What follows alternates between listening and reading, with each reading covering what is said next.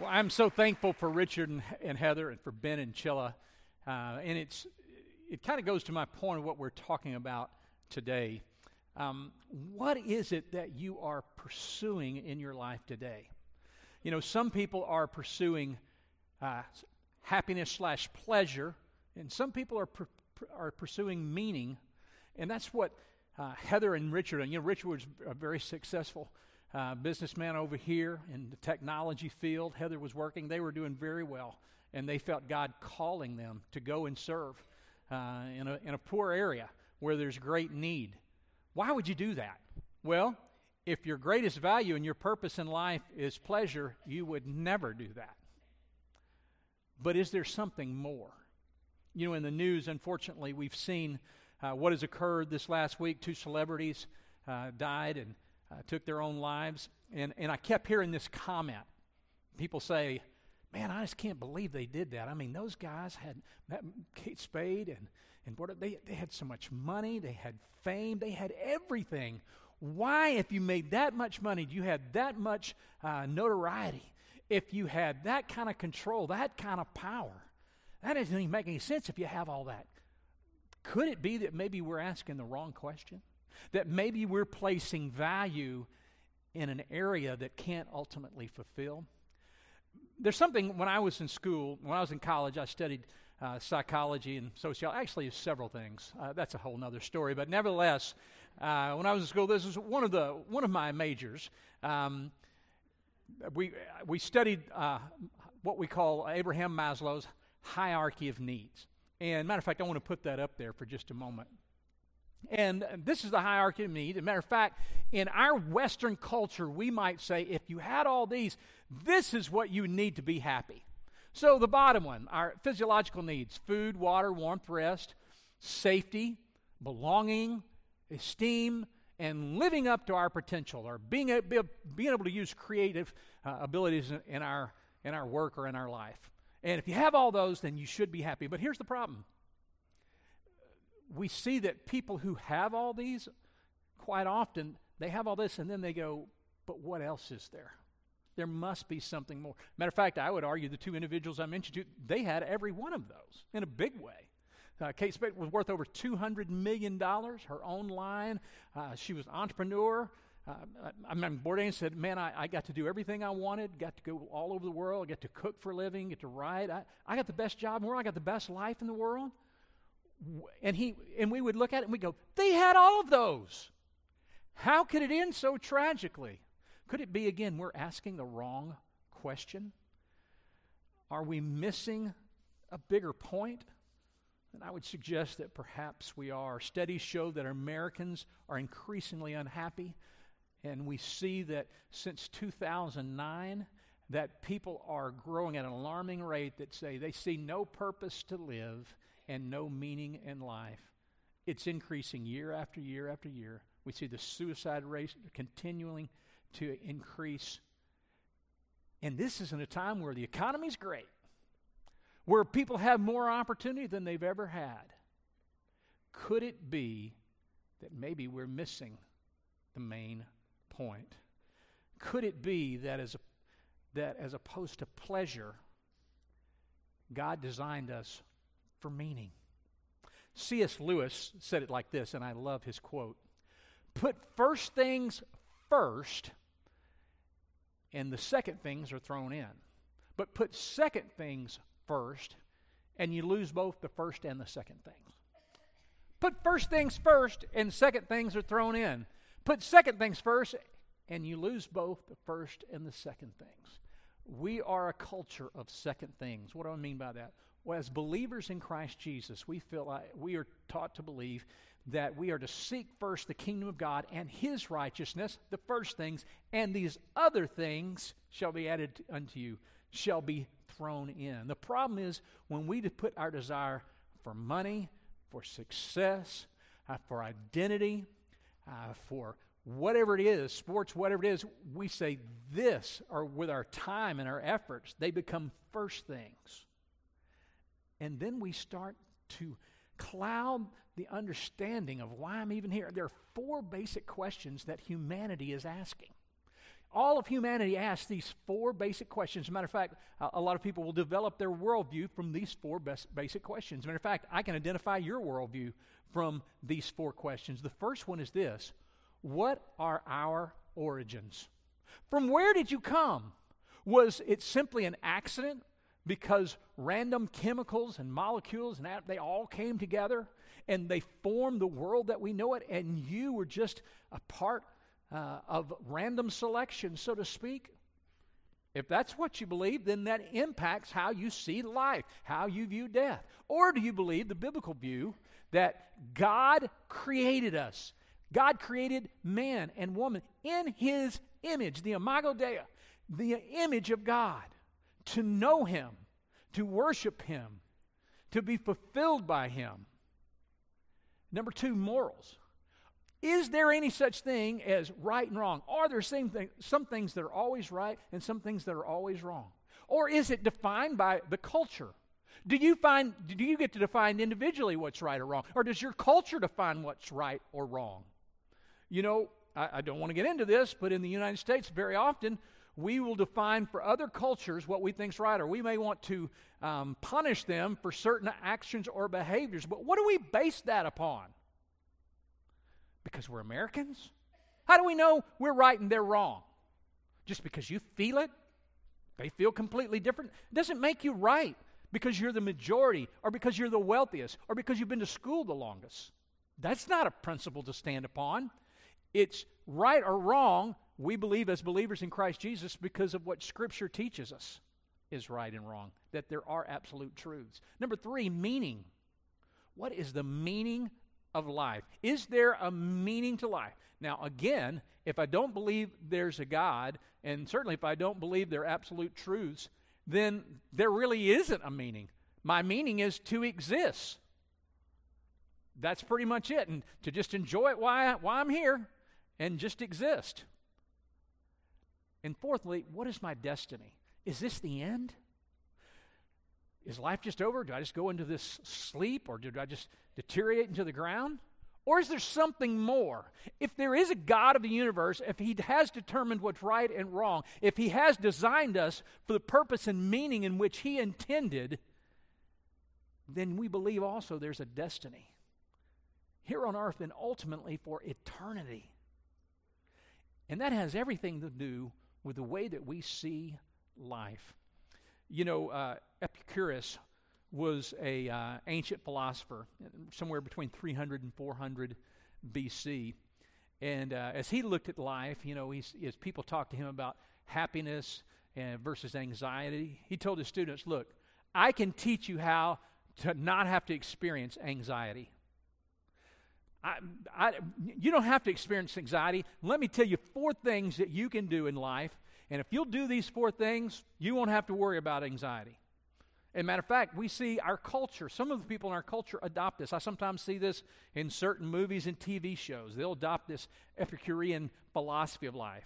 As a matter of fact, some of these principles are, are adopted into Buddhism as well. So, what's the first one? The first one is this Epicurus said, Don't believe in a God. Just don't believe in a God. Don't let something else uh, dictate you what is right and wrong or what you should have or what, what you think. You just come up with that on your own. Don't be ruled or guided or uh, feel like you have to be subservient to some God. Number two, don't worry about death because there is no God. When you die, you just go back into the ground or you go into some kind of eternal sleep, and so it won't really matter. Number three, don't be afraid of pain. Because if you are in pain right now, if you will wait a little while, it'll go away. And if it doesn't go away, that's probably a bad sign. Then you'll die and then you'll just go into your sleep. So don't worry about it. And then the fourth one, and we see this all the time in our culture detach yourself from everything. Don't attach yourself to relationships too deeply, to positions, to possessions, or anything else or any kind of faith or any kind of, I mean, just keep yourself detached. We say that all the time in, uh, in, in our culture. And if I'm detached, I don't have to worry about being close to something. That way, if I lose it, it's not that big of a deal. But that's a terrible way to live.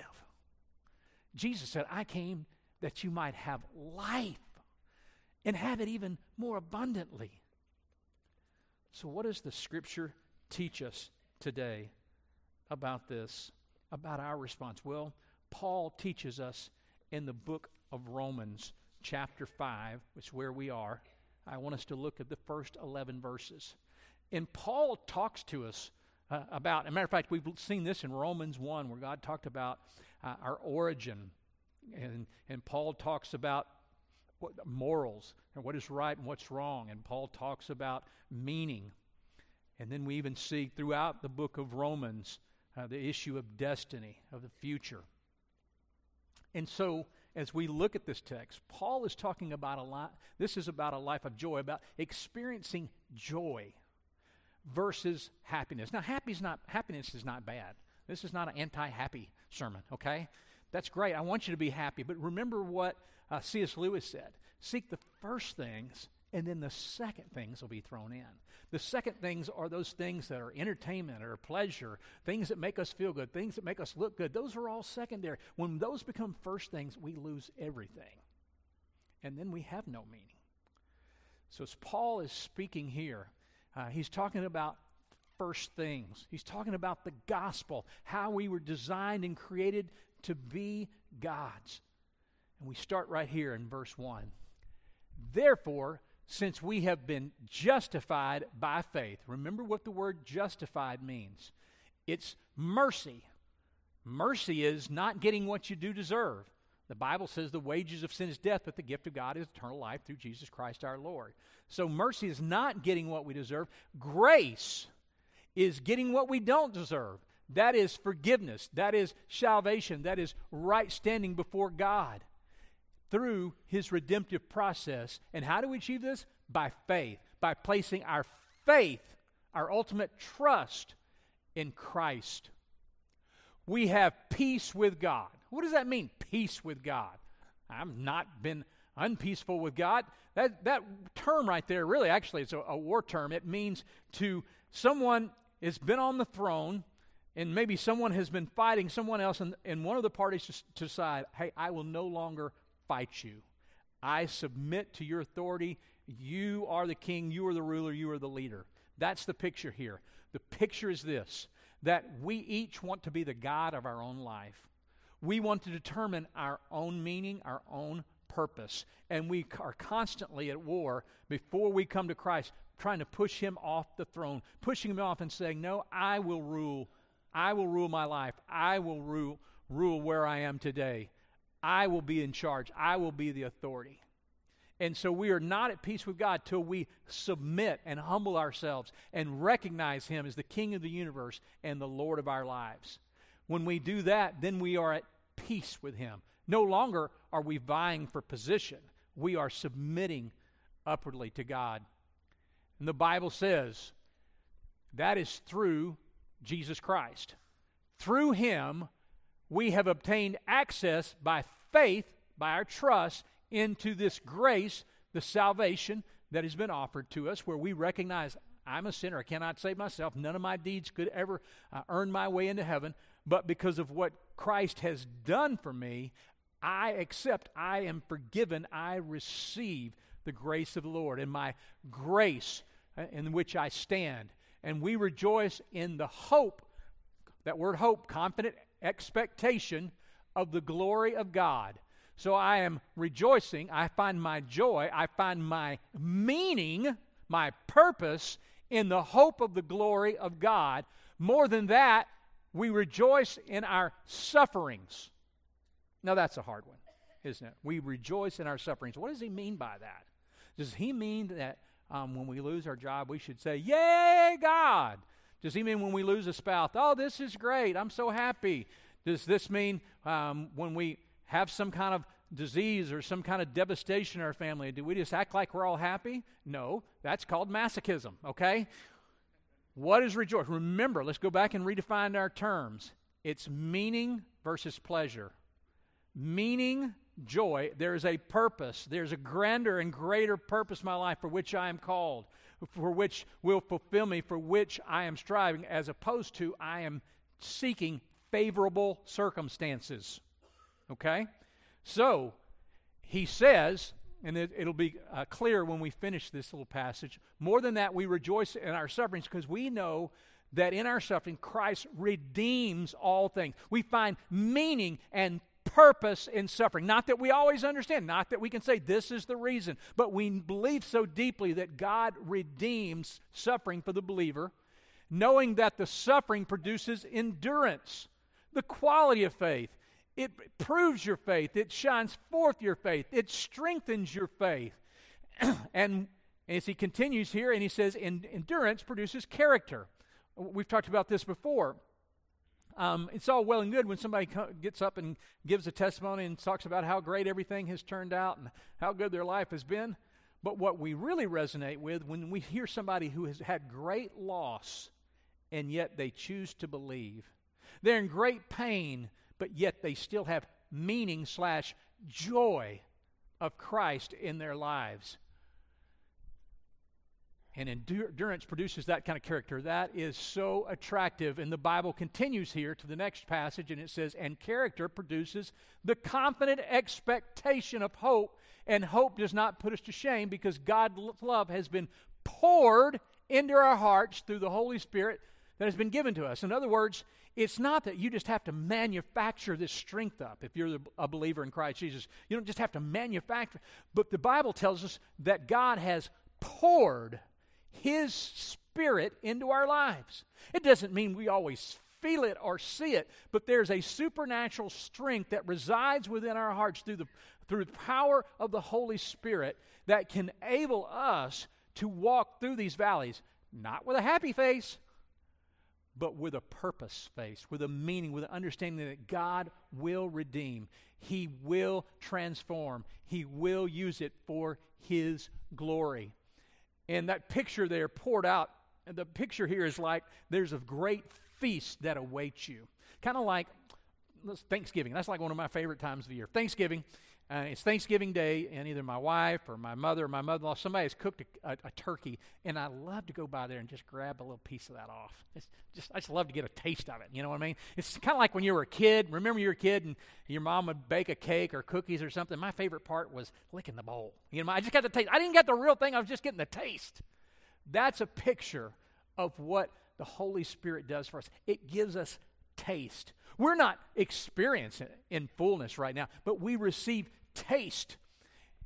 And for while we were still weak, why we still didn't understand why we were still away, at the right time, Christ died for the ungodly. For one will scarcely die for a righteous person, though perhaps a good person would even dare to, uh, dare to even die. Continue. But God, this is one of the greatest verses in, in Romans, but God showed or demonstrated his love for us that while we were still sinners, Christ died for us. Great verse, great subject. Since therefore we have been justified by his blood, remember what the word justified means grace, mercy, and redemption why by blood? Because the Bible said there had to be the shedding of blood for the forgiveness of sin. That was the ancient understanding. Hey, even in pagan cultures, many of them would say there has to be a sacrifice made. There has to be some kind of blood poured to show the contrition of the heart. But the great news for us is Christ said, I will die once and for all. No longer is that necessary. By putting your faith in me, I take your sin, I take your place. And he said, We will be saved from the wrath of God. What's the wrath of God? That's the righteous indignation of God. That's God's settled response to sin and evil. That's his response. We have that, and we, we affirm that. When we hear the way that women or children or those who are marginalized in our culture are being treated, and we see them being abused, there is a righteous indignation that wells up within us. And if not, that's not a good sign for you. You are too detached. Okay? We have a righteous indignation and we think, you know what? Judgment needs to become. What is right needs to be carried out. That's what the wrath of God is. And the Bible says, For if while we were enemies, while we didn't care about him, while we were against him, we were reconciled to God by death of his Son, much more now we are reconciled, shall be saved by his life. Now, let me help you understand reconciled. And um, I, I made this up yesterday. So bear with me here. So now let's suppose that you have a teenage son. Some of you have had one of those. Uh, some of you have gotten rid of one of those. Some of you were one of those. We all know one of those, okay? So let's say you have a teenage son and he loves ball. Let's just say football. He loves to play football. He loves, and he walks around with that football all the time throwing it. And sometimes you have problems with him throwing it in the house. There's even been a time or two he's broke something. You tell him, don't throw that in the house, okay? Take that thing outside. But you have a neighbor, and you have a rather wealthy neighbor who, who has a, a, a, teenage boy too, and sometimes your son goes and hangs out with him. And uh, apparently, at one point, your son went over there with a ball, and the, the father said, Look, you're welcome to come here, but you can't throw that ball in our house. We've got a lot of very expensive artifacts, and it just so just so happens that he owns uh, the Salvator Mundi, um, the Savior of the world, the, the, the famous painting of Jesus uh, by Leonardo da Vinci, the most expensive painting ever sold to a private market for over $450 million. That's your neighbor who owns that. And he has it in the middle of his house. And he's told your son very clearly, do not throw the ball in my house. Well, your son goes over because he's a teenage boy, he's not really thinking. He sees his friend, he goes, hey, catch. His throw is a little in air. It hits that painting, rips through it, your son goes over, and of course, he's got a big drink and he's trying to put it together, and he spills that on it. And here it is, it's completely ruined. About that time, your neighbor walks in. And he's got some righteous indignation going on at this point.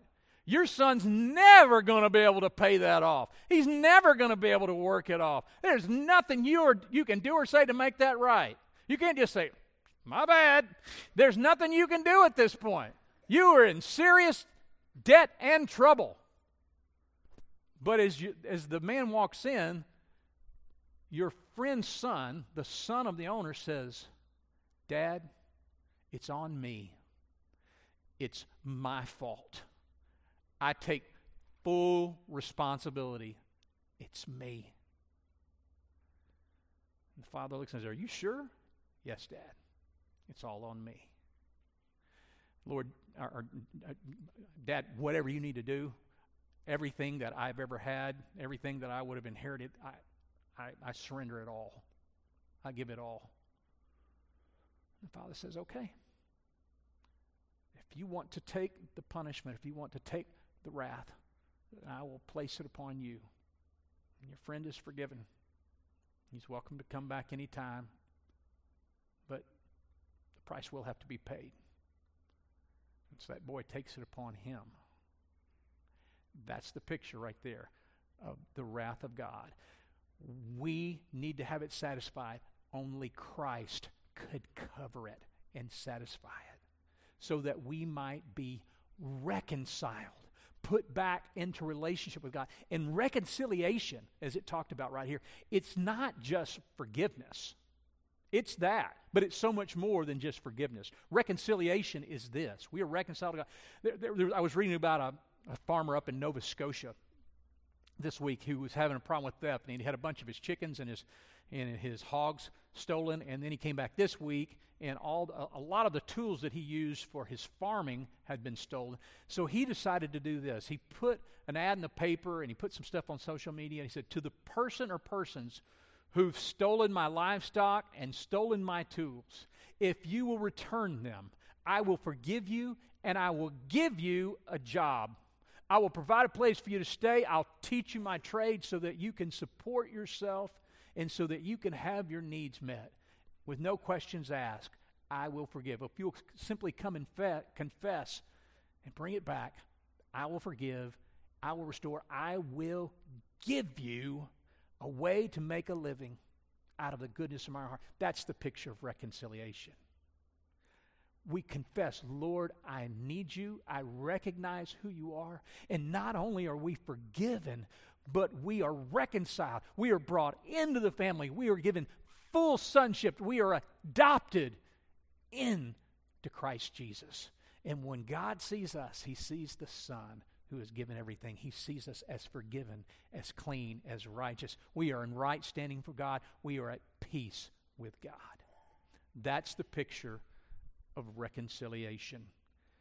Have you come to that place where you've been reconciled to God.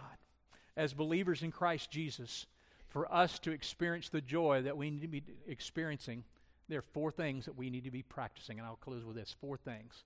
The first one is this worship. Make worship a daily part of your life. The Bible tells us in Isaiah 43 we were designed to worship, to bring Him glory. It's the way God designed us, it's a purpose for which He designed us. So as we worship, as we pray, as we give Him worth, as we give Him value, as we praise Him, it feeds the part of our heart that longs for purpose and meaning. Community. The Bible tells us in multiple places the importance of community, of having relationships with those uh, who love you and those who know Christ, who can feed into your spirit and speak into your heart and support and encourage you. Giving. The Bible tells us in Acts 20 35, it's better to give than to receive. Uh, one of the studies I was reading that said, you know, often happy people will take, but people of joy will give. See, there's that giving principle. It goes back that we were designed to find, uh, part of what we were designed to do is to give. Now, the best way for us to understand that is if you're a parent or a grandparent. As a parent, you won't always say, My children sure make me happy. I'm happy because of my kids. Some of you would say that, and some of you lie, but some of you will say that. and certainly we have moments where we're happy, but here's what you could always say you know what? They are part of the meaning and the purpose and the joy of my life. It's deeper than what you feel. There's deep, deeper, there's depth and richness, and you pour in, you pour in, you forgive, you give, and you give without a whole lot in return. Why? Because of the meaning, because of the purpose. They were created. You, cre- you were part of that creation, and God has given them, and you were designed to steward them and to grow them and to raise them. So it is part of that purpose that God has given you. And so when we exercise and when we live out our purpose, it produces a joy. Doesn't mean I'm not sad. Doesn't mean I don't want to tear a head off. It doesn't mean all those things. But there is an innate joy. Grandparents, you get it better than anybody. I mean, don't you? I mean, what do kids do for you? You know what I mean? They don't do anything for you. They give you these ugly scribblings that you put up on your refrigerator that nobody else would ever want. And You put them up there and you feed them. You give them sweets and treats and money and, and lots of accolades. You never discipline. You just keep giving to them because, and it brings you joy through giving because we were designed to give. If you start just trying to take from your preschool kindergartner or from your grandchildren, that won't go well at all. They'll hate you and they won't like that. That's the whole principle. We are designed to give, not just financially, not just treats, but to give of ourselves. And when we give of ourselves to our children and our grandchildren, it produces a meaning, a joy. And number four, gratitude. This word, I, I noticed this even on secular uh, you see it talked about in Col- uh, Colossians 3.16, but I, I, noticed pretty much every secular study I saw, it, also, it all of them went back and said, you won't find someone's happy or joyous if they don't have a spirit of gratitude.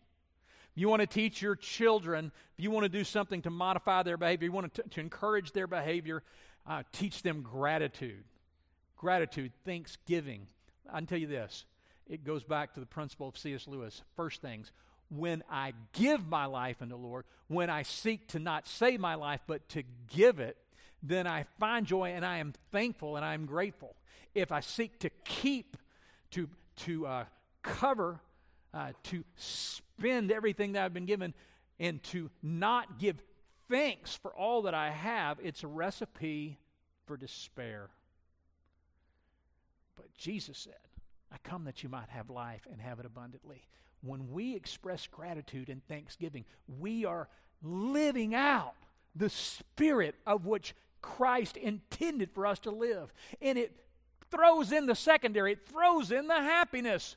When I'm genuinely thankful and I'm giving that verbally and I'm giving that in writing and I'm encouraging that, and I'm so grateful and thankful, people are encouraged.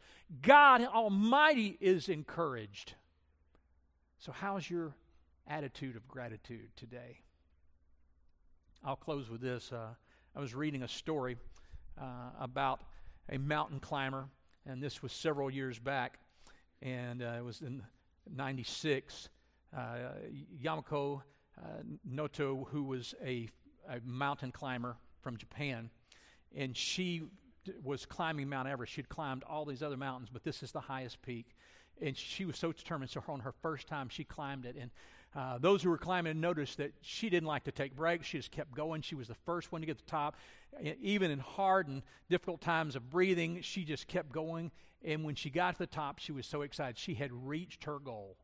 She was the oldest person at that point to ever climb to the top of Mount Everest. But the problem was on the way down, she had so completely depleted all of her energy and all her resources that on the way back down, she died. And a uh, professional mountain climber said this. They said, you know, she forgot the most important rule of mountain climbing. It's not getting to the top, it's getting back down. Let me tell you, we live in a culture that talks about just getting to the top. But it's not about just getting to the top. The bigger issue, you're going to have to get down down on your knees and recognize who God is and your need for Him. And until we get down, we will have missed the main point, and we'll never know subs- continual meaning and real meaning that God has designed for us. What about you? Have you done that? Let's pray. Father, thank you for this morning. Thank you, God, that while we were still sinners, you died for us. If there's one here that doesn't know you, I pray, Lord, today uh, they would humble themselves before you and say, God, I need you. And I put my faith and trust in what you have done for me. Thank you, Lord God, for the gracious gift of salvation that you have provided. And Lord, I ask to be reconciled to you. Lord, I know I haven't earned it or deserved it, but based on Jesus, his blood and his sacrifice, and my commitment to him, Lord, I commit myself to you. Thank you. I give you worship. I give you praise. I give you thanks. In the name of Jesus, I pray. Amen.